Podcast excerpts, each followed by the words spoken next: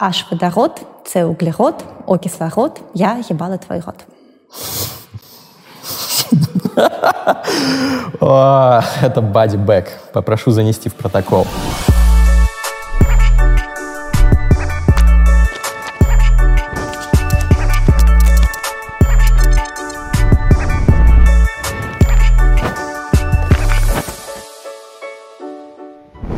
Салют, это «Книжный чел», передача о книгах, литературе и чтении. С вами Мастридер, и сегодня у меня в гостях Ася Казанцева, замечательный научный журналист, популяризатор науки, лауреат премии «Просветитель» и автор классных книг о том, как работает наш мозг, как работает медицина, наука и так далее. Привет, Ася. Привет. Очень круто, что ты пишешь э, книги, которые действительно возвращают э, популярность, моду на науку. Ты согласна, что вот твои книги, они вносят вклад в то, что сейчас в обществе моден реально научпоп? Э, смотри, я думаю, что э, мода сейчас есть, мода сейчас связана с какими-то информационными процессами, там, с интернетом, э, с доступностью информации и так далее. Но в общем и целом это циклический процесс. Э, мы сейчас в значительной степени наблюдаем возрождение того, что было до этого, потом вымерло в 90-е, просто всем было не до того в тот момент. Э, и сейчас э, снова возрождается нормальное, естественное человеческое желание э, узнавать что-то об окружающей реальности. Потому что мы, люди, вообще эволюционировали как существа с хорошо развитым мозгом и способные применять этот мозг к преобразованию окружающей реальности. Нам, в общем и целом, важно понимать, э, что устроено вокруг нас. И, кроме того, мы эволюционировали как социальные существа. Э, нам важно понимать, э, что происходит для того, чтобы рассказывать об этом друг другу. Это повышает нашу коммуникативную ценность. Но в то же время мне, я согласен с утверждением о том, что нам важно понимать, что происходит вокруг нас, и в социуме это все обсуждать и так далее. Но в те же 90-е там, самыми популярными публичными фигурами были всякие аферисты типа Кашпировского, которые проводили там, сеансы гипноза через экран. И наука, научное мышление было вообще не популярно. В основном были всякие вот оккультные, так скажем, мистические проявления познания окружающего мира популярны, а сейчас научпоп становится популярным. То есть это циклично, скоро опять будут там, не знаю, э, заряжать воду перед экраном телевизора? Э, смотри, ну часто, конечно, это маятник, но скорее это связано с потоками распространения информации, э, с тем, что тогда, во-первых, был только телевизор, а на телевизор, э, в телевизор так или иначе попадают какие-то мейнстримные штуки, которые интересны большому количеству людей. Наверное, они там и сейчас есть, э, просто мы не знаем, что происходит в телевизоре. Это Я понятия не имею тоже, да. Да, с одной стороны. С другой стороны, там был откат после воинствующего материализма Советского Союза, то есть э, людям хотелось как-то компенсировать э, то, что им столько лет мешали разговаривать про лженауку. А потом они про лженауку поговорили, обрадовались и насытились этим, и пошел, конечно, обратный процесс. И сегодня все это сосуществует. То есть, с одной стороны, есть довольно развитый рынок научпова, и всякого рода просвещение и популяризация. С другой стороны, есть большая массивная лженаука. В абсолютных числах у нее адептов, конечно, больше, чем у научпопа. То есть но... гомеопатия, там разная и так далее. Ну да, и между ними есть области взаимодействия. То есть вот, допустим, есть сайт Антропогенез, который делает премию ВРАЛ, Вруническая академия лженаук, и Врал. награждает ей ВРАЛ. Угу. Награждает ей всяких разных лжеученых. И вот как раз в этом году, если я не ошибаюсь, ее дали Эпштейну, Э, человеку, который, собственно, сделал компанию «Материя Медика», делающую гомеопатию, которая маскируется под настоящие научные лекарства.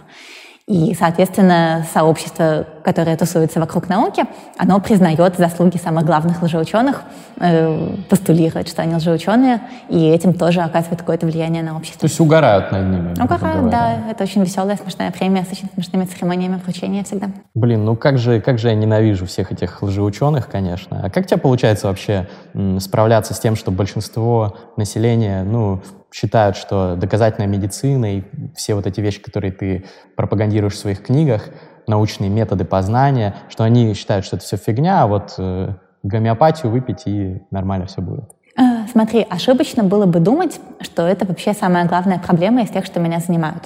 Э, если ты хочешь говорить о борьбе с лучшеучеными, то это лучше говорить, например, с Сашей Панчиным. Саша Панчин боец, его прямо возбуждает пойти всех да, заложить. Хорошая, да. Вот, что касается меня, то у меня действительно есть одна книжка про лженауку, про, собственно, всякие научные исследования того, что связано с эффективностью гомеопатии, с антипрививочным движением, с ВИЧ-диссидентством и так далее. Но нужно понимать, что я эту книжку написала в качестве разовой акции, просто для того, чтобы больше никогда об этом не говорить. Просто потому, что если ты там, по образованию биолог, по профессии популяризатор науки, то к тебе постоянно обращаются разные люди и говорят, смотрите, в интернете кто-то не прав, давайте вы пойдете, их переубедите, найдете ссылки на исследования, а то нам самим лень, а чувство справедливости требует. Поэтому твоя книжка э, Поэтому, называется «В интернете да. кто-то не прав». Поэтому я решила просто один раз написать шпаргалку, для того, чтобы я сама лично могла больше никогда про гомеопатию не разговаривать, больше никогда про страх перед ГМО не разговаривать, про всякие такие вещи, для того, чтобы у всех желающих была просто готовая шпаргалка с готовыми аргументами, готовыми ссылками на исследования, э, чтобы люди воевали в интернете вместо меня. Мне как раз это не очень интересно. Э, я, мне интересно рассказывать про мозг. Вот у меня сейчас третья книжка почти уже готова. Она будет прямо очень хардкорная. Э, Будем читать. Да, вот мой прекрасный коллега Коля Кукушкин говорит, что это как учебник с прибаутками, э, что ну, там, правда, все очень сложно, там целая глава про NMDA и рецепторы. Если бы я... NMDA рецепторы, не надо путать с MDMA, вот mm. мне тоже послышалось. Да, NMDA-рецепторы — это такие детекторы совпадений. Это такие молекулы, которые в мозге занимаются тем, чтобы регистрировать, что какие-то два события произошли одновременно. И, соответственно, формировать между ними ассоциацию, э, выращивать более плотные нейронные связи э, между нейронными сетями, регистрирующими одно событие, и нейронными сетями, регистрирующими другое событие. Э, то есть, например, ты влюблен в кого-нибудь, все время об этом думаешь, и тут услышал, услышал песенку по радио какую-нибудь, я не знаю, модную в этот момент. И у тебя... Я ебала твой рот. И да, и у тебя зафиксировалось совпадение во времени между активностью нейронной сети, отвечающей за песенку, и нейронной сети, отвечающей за влюбленность. И у тебя потом всю жизнь эта песенка будет ассоциироваться с этим чуваком там, или девочкой. Бедный, и бедный ты будешь... человек. Э, Если да, ему смотри, мы, наш мозг конструктивно заточен на то, чтобы формировать совпадения, Э, и вот за это отвечают, в частности, вот эти NMDA-рецепторы. Я про них довольно подробно рассказываю. И вообще вот эта моя третья книжка, она была бы литературным самоубийством в том случае, если бы я написала ее первой. Э, потому что если бы у меня не было какой-то лояльной ко мне аудитории, то никто бы это не осилил. А так я думаю, что Слишком поскольку... сложно, наукоемко? Ну, слишком много, да, занудных моментов, через которые надо продираться. То есть э, проблема в том, что выводы там интересные, но для того, чтобы понять красоту и важность этих выводов, э, нужно сначала довольно много информации себя в голову загрузить, для того, чтобы серьезно э, достичь настоящей иллюзии понимания.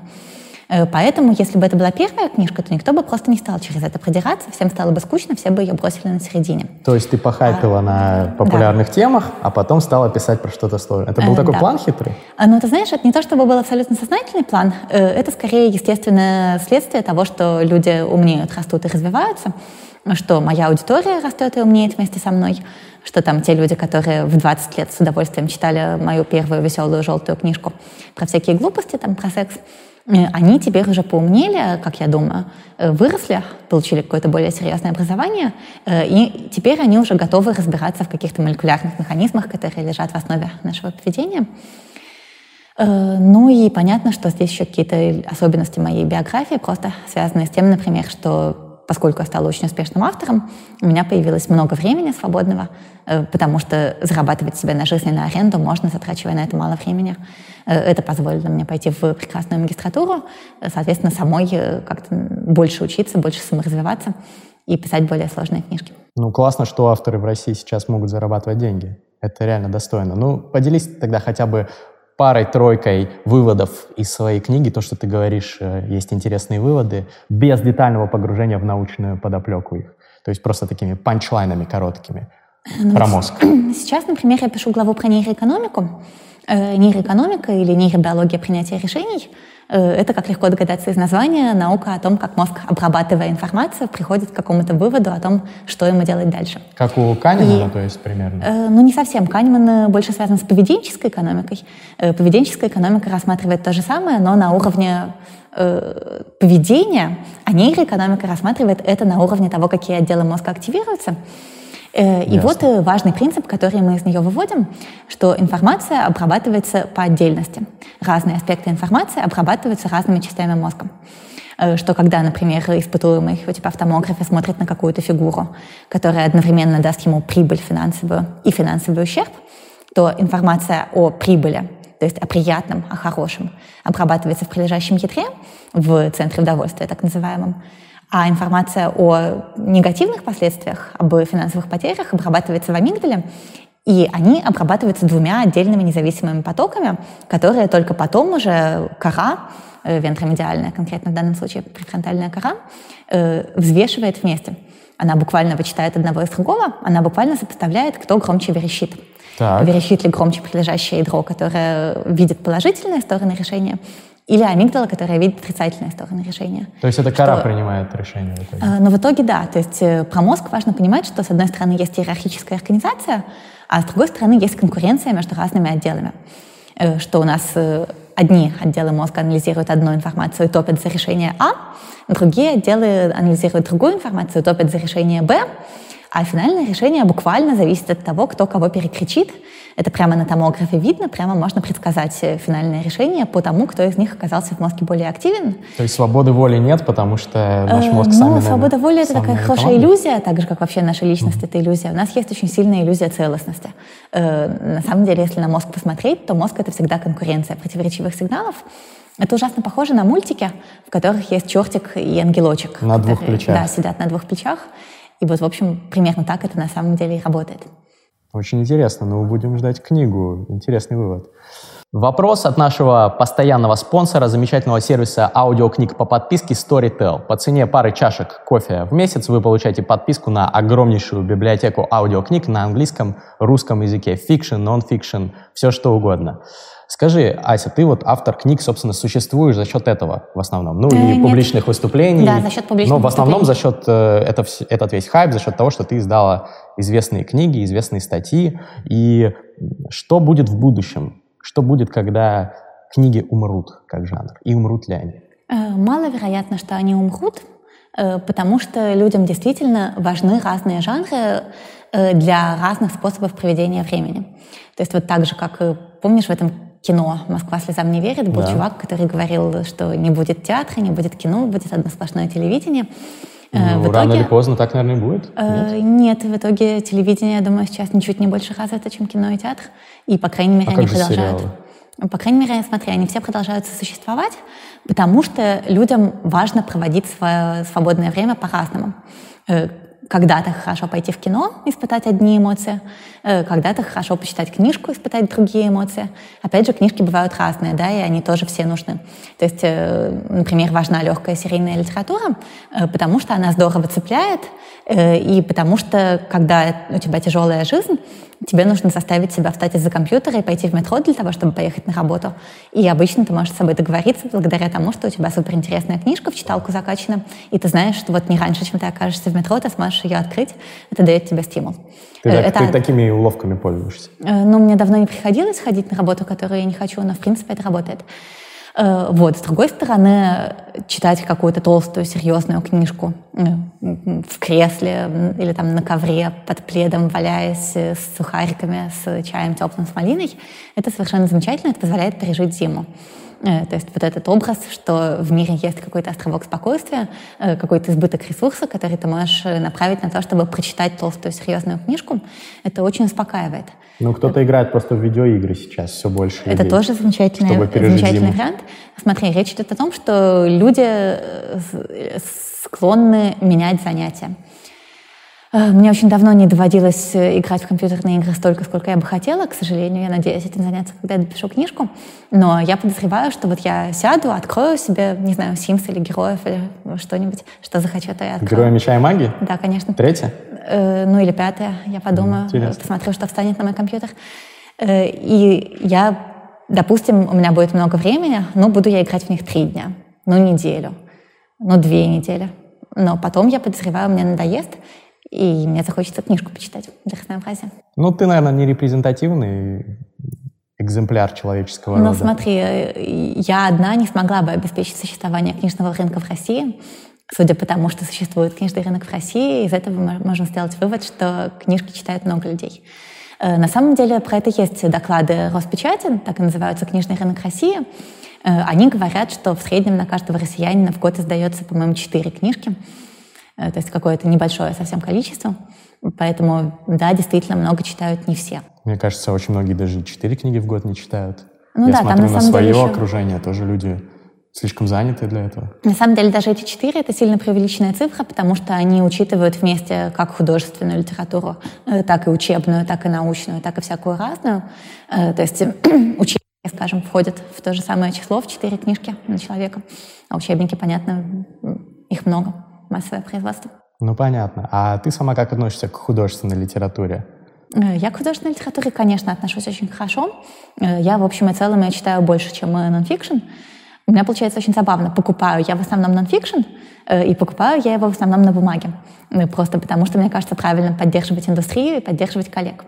Но потом эту бумажную книжку, если это не какая-то суперважная книжка, просто ужасно лень таскать в рюкзаке. Тем более, когда у тебя в рюкзаке и так много других вещей от того, что ты куда-то там летишь, например, ручной кладью. И с собой у меня обычно только читалка, а в читалке у меня в основном художественная литература, потому что для научно-популярных книжек, скажем, важны картинки. И, соответственно, да, соответственно, полки пополняются, пополняются, пополняются бумажным нонфикшеном, который ты так и не прочитал, хотя собираешься, обещаешь, надеешься сделать это в будущем а читаешь ты художественную литературу. А потом у тебя случается очередной переезд из одной съемной квартиры в другую, ты устраиваешь очередную вечеринку по раздаче книжек раздаешь все книжки, которые ты успел накупить за последние несколько лет, так их и не прочитав. А Обидная тексты ситуация. в электронном виде всегда с тобой. Но ты знаешь термин э, антибиблиотека? Нет. Это у Насима Талиба, автора «Черного лебедя», mm-hmm. «Антихрупкости» и других классных книг, есть термин про то, что это реально важно. У, Умбер, у Умберто Эко, по-моему, была огромная библиотека. Ну, вот все видели эти фотографии, как, как вот Вавилонская библиотека примерно так же выглядит. И большая часть этих книг он никогда не читал. Это так называемая антибиблиотека. Да. И пишет э, Талиб, автор «Черного лебедя», что чем больше твоя антибиблиотека, тем ты круче. Куда важнее ее размер, чем, важнее, чем размер тех книг, которые ты прочитал. Потому что ты когда-нибудь возьмешь там с, с полки какую-нибудь книжку и но вот для меня она отражает веру в светлое будущее. Веру в то, что когда-то я стану человеком достаточно умным и достаточно располагающим свободными интеллектуальными ресурсами. Э, я из тех же соображений, например, таскаю у себя в электронные книжки Улиса. Э, О, Надеюсь, круто. что когда-нибудь. Я так и не осилил, если честно. Ну, я, как всякий человек, раза два или три начинала. Но у меня есть несколько знакомых, которые его прочитали. Я верю в их существование. По крайней ну, человек трех я знаю, которые может быть, это сделали. они обманывают тебя. Нет, я, я склонна верить. Напишите в комментарии, если вы прочитали Иосилии Улиса. Ася, а как литература влияет на мозг? Ты изучала этот вопрос? Э, смотри, проблема в том, что когда мы говорим о каких-то высших функциях мозга, угу. то там э, сложно найти четкие, прямые, прямолинейные влияния. То есть, если мы говорим о чем-нибудь простом эволюционно древнем, э, если мы говорим о том, что там прилежащее ядро испытывает удовольствие, амигдала испытывает страх, mm-hmm. даже там зрительная кора занимается зрением, э, там все более или менее легко и понятно. Э, если мы пытаемся найти зоны мозга, связанные с мечтами написать великий роман, с решением дифференциальных уравнений, с любовью к родине, то здесь ничего хорошего мы не найдем, в том смысле, что в ассоциативной коре все связано со всем, э, все отделы взаимодействуют друг с другом, все функции по ним распределены. Э, то есть, э, ну, совершенно точно литература влияет, но при этом она влияет на настолько распределенные тонкие сети, что совершенно невозможно на томограмме показать, что вот человек прочитал «Войну и мир», у него от этого изменился мозг. Он стал круче. Он стал круче, Или да. Он стал круче, мозг у него изменился, но это очень сложно измерить, потому что у него изменилось много разных нейрончиков в большом количестве разных отделов. Э, скорее всего, да, любая, любая переработка информации, большой и сложной, будь то литература, будь то там, серьезное кино, будь то университетское образование и так далее, она, в принципе, повышает функциональную связанность в мозге, она, в принципе, растит какие-то новые ассоциации э, между отдельными подпространствами, подсетями, Э, это то, что называется когнитивный резерв. Вот исследователи старения, и в частности исследователи старения мозга, э, они много пишут про когнитивный резерв, Под этим подразумевается некоторая внутренняя связность между разными отделами ассоциативной коры, которая, как считается, не столько даже нужна для того, чтобы быть умным здесь и сейчас в повседневной жизни, сколько она нужна для того, чтобы радикально замедлять скорость развития деменции. О, круто. Э, То есть кто читает, замедлять. дольше живет, получается. Э, смотри, нет таких прямых данных, что именно вот вы почитали две книжки в неделю угу. и стали от этого дольше жить и быть более умным. На пять лет. Э, есть общие соображения о том, что вроде бы действительно те люди, которые более интенсивно учились, занимались более интеллектуальной работой, они действительно демонстрируют более медленную скорость развития деменции в старости.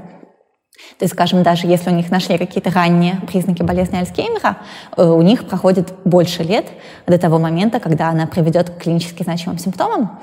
Э, это, по-видимому, связано с тем, что просто в результате вот этой энтропии, связанной со старением, э, отдельные нервные клетки гибнут, но степень ущерба, который получает мозг как система от того, что в нем уничтожаются какие-то конкретные элементы, она сильно отличается в зависимости от того, насколько много было обходных путей. Э, это похоже на работу транспортной системы.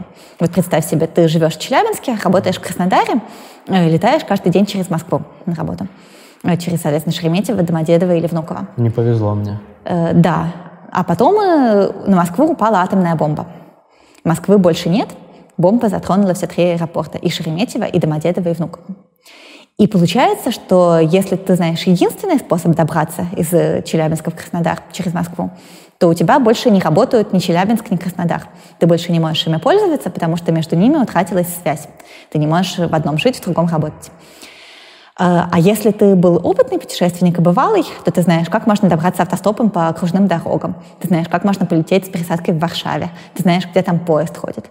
То есть ну, это есть... нейронные связи как раз да, таки Да, смотри, развитие мозга, любая интеллектуальная сложная деятельность, любая сложная переработка информации, э, будь то чтение сложных книжек, будь то изучение иностранных языков, будь то игра на музыкальных инструментах, будь то что угодно, она вся способствует, скорее всего, вот этой связности и способствует тому, чтобы у нас было несколько разных обходных путей для того, чтобы э, разные зоны мозга могли взаимодействовать друг с другом.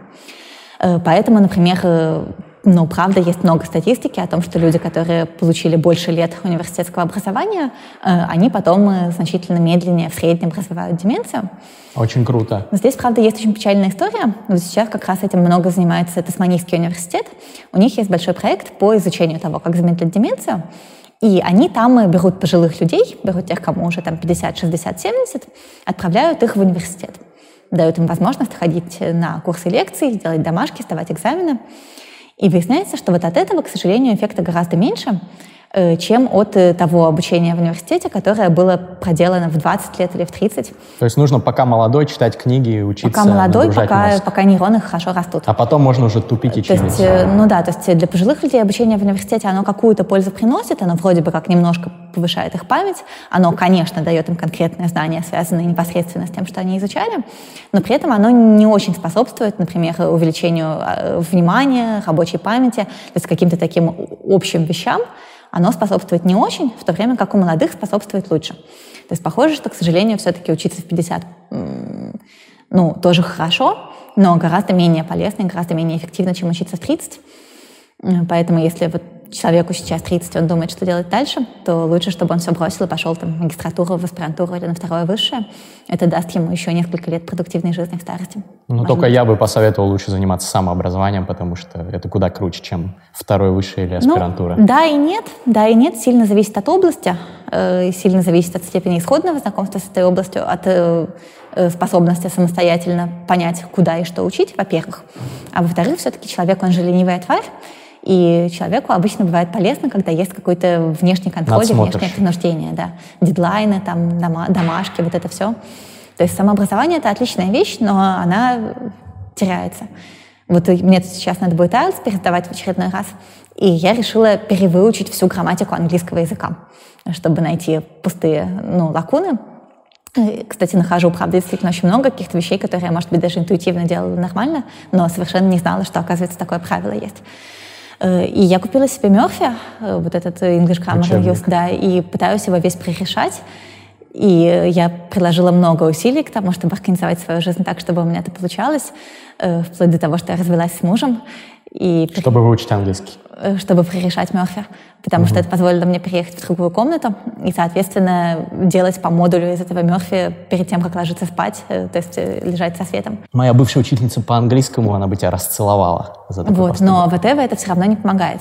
Все равно, даже несмотря на то, что у меня созданы все идеальные условия, и карандаш прекрасный, и ночник около кровати, и книжка это Мерфи около кровати, все равно ничего не получается, потому что я сначала работаю, работаю до упора, а потом ложусь спать, и мне уже не до того, чтобы делать грамматические упражнения. То есть э, я, когда ее купила вначале, я посчитала, сколько дней мне понадобится на то, чтобы пройти все модули. Если я буду делать по два модуля в день, получалось, что у меня масса времени, что я все прекрасно успеваю. Ошибка планирования возникла. Ошибка планирования, да. То есть э, люди, людям обычно, если честно, хватает силы воли на то, чтобы делать какое-то одно большое дело. Вот в моем случае сейчас это книжка. А пытаться балансировать между несколькими большими делами, ну, сложно. Про это есть, кстати, классная книжка Иры Якутенко «Более самоконтроль» которая вошла в шорт-лист нынешнего просветителя. Не получила, к сожалению, первое место, но первое место получила другая хорошая книжка Сергея Ястребов про, про молекулы. А мы сейчас поговорим как раз о хороших книжках. Мы уже определились с тобой, что читать нужно, если вы хотите долго жить, а еще и быть классными и умными. Расскажи, что ты советуешь. Вот ты начала нон-фикшн. Давай с нон-фикшн. Что эм. почитать нашим зрителям? Да, смотри, я на самом деле должна признаться, что я читаю не очень много нонфикшена, да, Чукчи не читатель, Чукчи писатель. Я его много покупаю, при этом у меня до него часто не доходят руки. Вот из последнего, что я купила, например, на бумаге, э, это была статистика и котики э, Савельева. Не, не того Савельева, который Сергей Савельев, который лжеученый, а другого Савельева нормального, по-моему, Владимира Савельева. Савельев здоровый человек. Э, да, Савельев здорового человека. У него отличная книжка про статистику в комиксах. Э, Ее я хочу прочитать из тех же соображений, что и Мерфи, потому что ты когда-то уже все это учил в университете, но ты не достиг настоящего глубокого понимания. Ты, пока ты это применял для того, чтобы свой диплом писать, ты был немножко как дрессированная обезьянка. Э, ты загружаешь что-то в MATLAB или там в AR, нажимаешь на кнопочку, оно выдает тебе какие-то результаты, внутри была магия. Понятно а хочется понять, как это все на самом деле, для этого как раз нужна именно простая книжка на базовом уровне. Я буду очень рада, когда у меня хватит мозга ее прочитать. Так, а посоветуй, вот, потом... что, что, что ты читала? А, я бы вместо этого рассказывала про то, что я покупала. Это же совершенно другая вещь. Э, из того, что я читала, но вот последним сильным впечатлением был Стивен Пинкер. Э, «Чистый лист». Э, Стивен это Пинкер. fiction? Или... Нет, это, это нон-фикшн. нон Стивен Пинкер, он крутой человек, он мыслитель, лидер мнений, и, кроме того, когнитивист. Э, и, кроме того, ну, когнитивная наука — это большая область, он с разных сторон с ней взаимодействовал. Э, у него есть книжка «Чистый лист», о том, что, собственно, рождается ли младенец чистым листом, из которого mm. с помощью воспитания, с помощью социума можно сделать все, что угодно. И Табула он там, раса. Да, да, и он там рассматривает большое количество исследований, показывающих, что нет, все-таки нет, что биология важна что гены важны, что врожденные предрасположенности важны, что они важны не только для физических наших свойств, не только для нашего здоровья и так далее, э, но, понятное дело, важны и для характера. Мозг материален — это главная мысль современных когнитивных наук. Э, гены влияют на то, как у нас э, выплетены нейронные связи, врожденные факторы влияют на то, как наш мозг работает, и, кроме того, они могут влиять на то, что он работает немножко по-разному у разных людей, они могут влиять на врожденные предрасположенности, в том числе на довольно удивительные. Есть много близнецовых исследований, которые показывают, что даже самое сложное, даже самое абстрактное свойство характера э, серьезно связано с генетическим родством. Это когда близнецов берут и исследования делают с э, одинаково, одинаковым набором генов, да? Э, ну смотри, фишка в том, что у нас есть два типа близнецов. Есть однояйцевые, это как естественное клонирование у человека. У них, у них просто одинаковая ДНК вся. И есть разнояйцевые, между ними сходство не больше, чем между любыми другими братьями и сестрами. Они просто родились одновременно, да, но они были зачаты из двух разных яйцеклеток с двумя разными сперматозоидами. Вот. И дальше, когда вы хотите понять, насколько сильно гены влияют на какой-то признак, то вы берете много-много пар однояйцевых птенцов и много-много пар разнояйцевых. И смотрите, насколько признак одинаковый у одних и насколько признак одинаково распределен внутри пар у других из них. То есть, скажем, если мы смотрим на цвет волос, мы видим, что однояйцевых близнецов он всегда одинаковый, а у разнояйцевых может быть разный. Из этого мы делаем вывод, что на цвет волос сильно влияют гены. А если мы, например, смотрим на то, заплетают ли люди волосы в косички или не заплетают, то мы видим, что это может быть одинаково или по-разному внутри пар краснояйцевых близнецов, и может быть одинаково или по-разному внутри пар однояйцевых близнецов. Из этого мы делаем вывод, что внешняя среда влияет на то, заплетает, заплетает ли То есть это не гены, что-то еще ну, остается. На самом деле, если мы хорошо посчитаем на большой выборке, вполне возможно, что мы найдем какие-то гены склонности к заплетанию косичек. Вот как раз Стивен Фингер пишет о том, что примерно для всего, для чего вообще смотрели, удалось найти генетическую предрасположенность. Но понятно, что она выражена в большей или меньшей степени для разных вещей. То есть у родителей И... русских рэперов есть какой-то ген рэпа? Смотри, книжка Пинкера, она как раз очень сильно успокаивает с точки зрения воспитания что мы видим, что дети похожи на родителей, но, скорее всего, дети похожи на родителей гораздо больше из-за генов, чем мы думаем, и гораздо меньше из-за воспитания, чем мы думаем что там, когда у спокойного родителя вырастает спокойный ребенок, скорее всего, это не столько потому, что они все вели себя спокойно в течение воспитания, а потому что у них, в принципе, вот такой флегматичный характер от рождения у обоих вследствие того, что гены, свои, свои гены флегматичности, так называемые, э, в кавычках, ребенок получил от родителя. Это очень успокаивает, и заодно это очень примиряет с родителями потому что ты понимаешь, что основное и главное, что они тебе дали, это какой-то набор генов, а дальше они уже мало что могли испортить или мало что могли исправить. Любите своих родителей. Давай перейдем к художественной литературе, столь любимой нами. Давай перейдем к художественной литературе. Твои рекомендации. Смотри, сейчас в России снова возникла большая литература. Э, что ты имеешь в виду? Я имею в виду, что стало выходить много современных книг, которые потом войдут в школьную программу. Ты уверена в этом? Да, конечно. Что из современных книг войдет? Э, ну, например, Гузель Яхина. Э, Гузель Зулейха Яхина. открывает глаза? Э, Зулейха, она Зулейха или Зулейха? Ой, не знаю. Ну и «Дети мои» тоже. И, вероятно, будут еще какие-то книжки. То есть это правда большая серьезная литература, это правда национальный эпос. То есть Гузель Яхина, она работает с национальным историческим самосознанием э, не менее круто и не менее масштабно, чем с ним работал Лев Толстой, например, да, когда писал «Войну и мир». Но у нее куча стилистических ошибок и очень много негативных отзывов я видел. Э, мне Ты уверена, как читателю... Классики? Э, мне как читателю, во-первых, не мешают стилистические ошибки, во-вторых, я их даже не помню, в отличие, кстати, от Толстого, у которого, ну, между прочим, встречаются конструкции, типа «Приезжая в поезд, с меня слетела шляпа». Э, и режут глаза. У Зулихи и у кни второй книжки «Дети мои» никаких таких страшных погрешностей, во-первых, я не вижу. Во-вторых, язык интерактивен, язык меняется, на него влияют пишущие авторы. Э, в-третьих, книжки интерактивны, книжки не высечены в граните. Э, если Гузель Яхина решит, что какие-то стилистические погрешности неуместны, то она выпустит новое издание, в котором их не будет. И ну, язык формируется великими писателями, а не наоборот. Хорошо. Кроме Яхиной, кого еще назовешь? Я очень нежно люблю Сергея Кузнецова. Э, это тоже из современных будущих больших писателей, которые могут войти в школьную программу. Э, но вот сейчас я прочитала его «Калейдоскоп». Э, калейдоскоп читать сложно, когда ты современный человек, который живет в самотошной Москве 21 века, потому что это книжка, требующая большой усидчивости из-за того, что в ней спрятано очень много пасхалок. Это очень длинный текст, в котором очень много сюжетных линий, очень много героев. Они все каким-то образом связаны друг с другом, но когда у тебя слишком мало рабочей памяти, ты не можешь отследить большую часть связи между ними. Вот Забываешь, так же, как... да, когда читаешь. Да, да, вот точно так же, как, например, про книжку э, э Петрова в крипе «Вокруг него».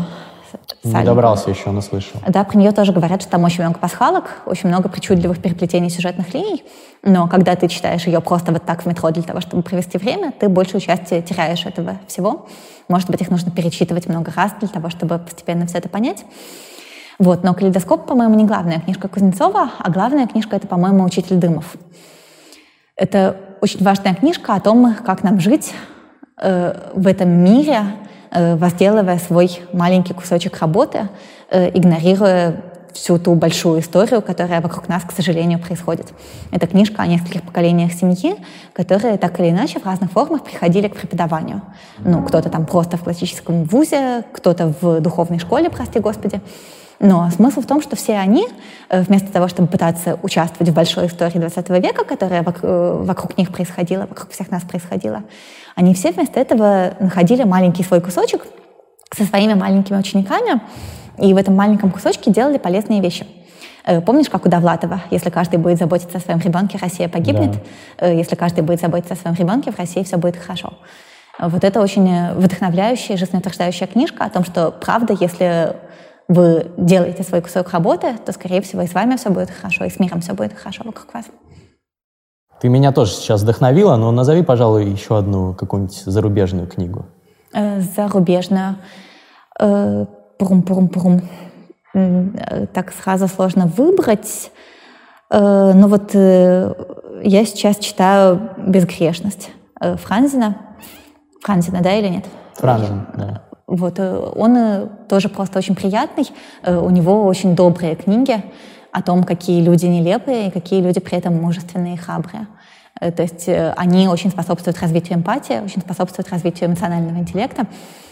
Ты вспоминаешь, что у всех других людей есть такие же нелепые проблемы, как у тебя самого. У него очень живые герои, очень яркие, очень настоящие.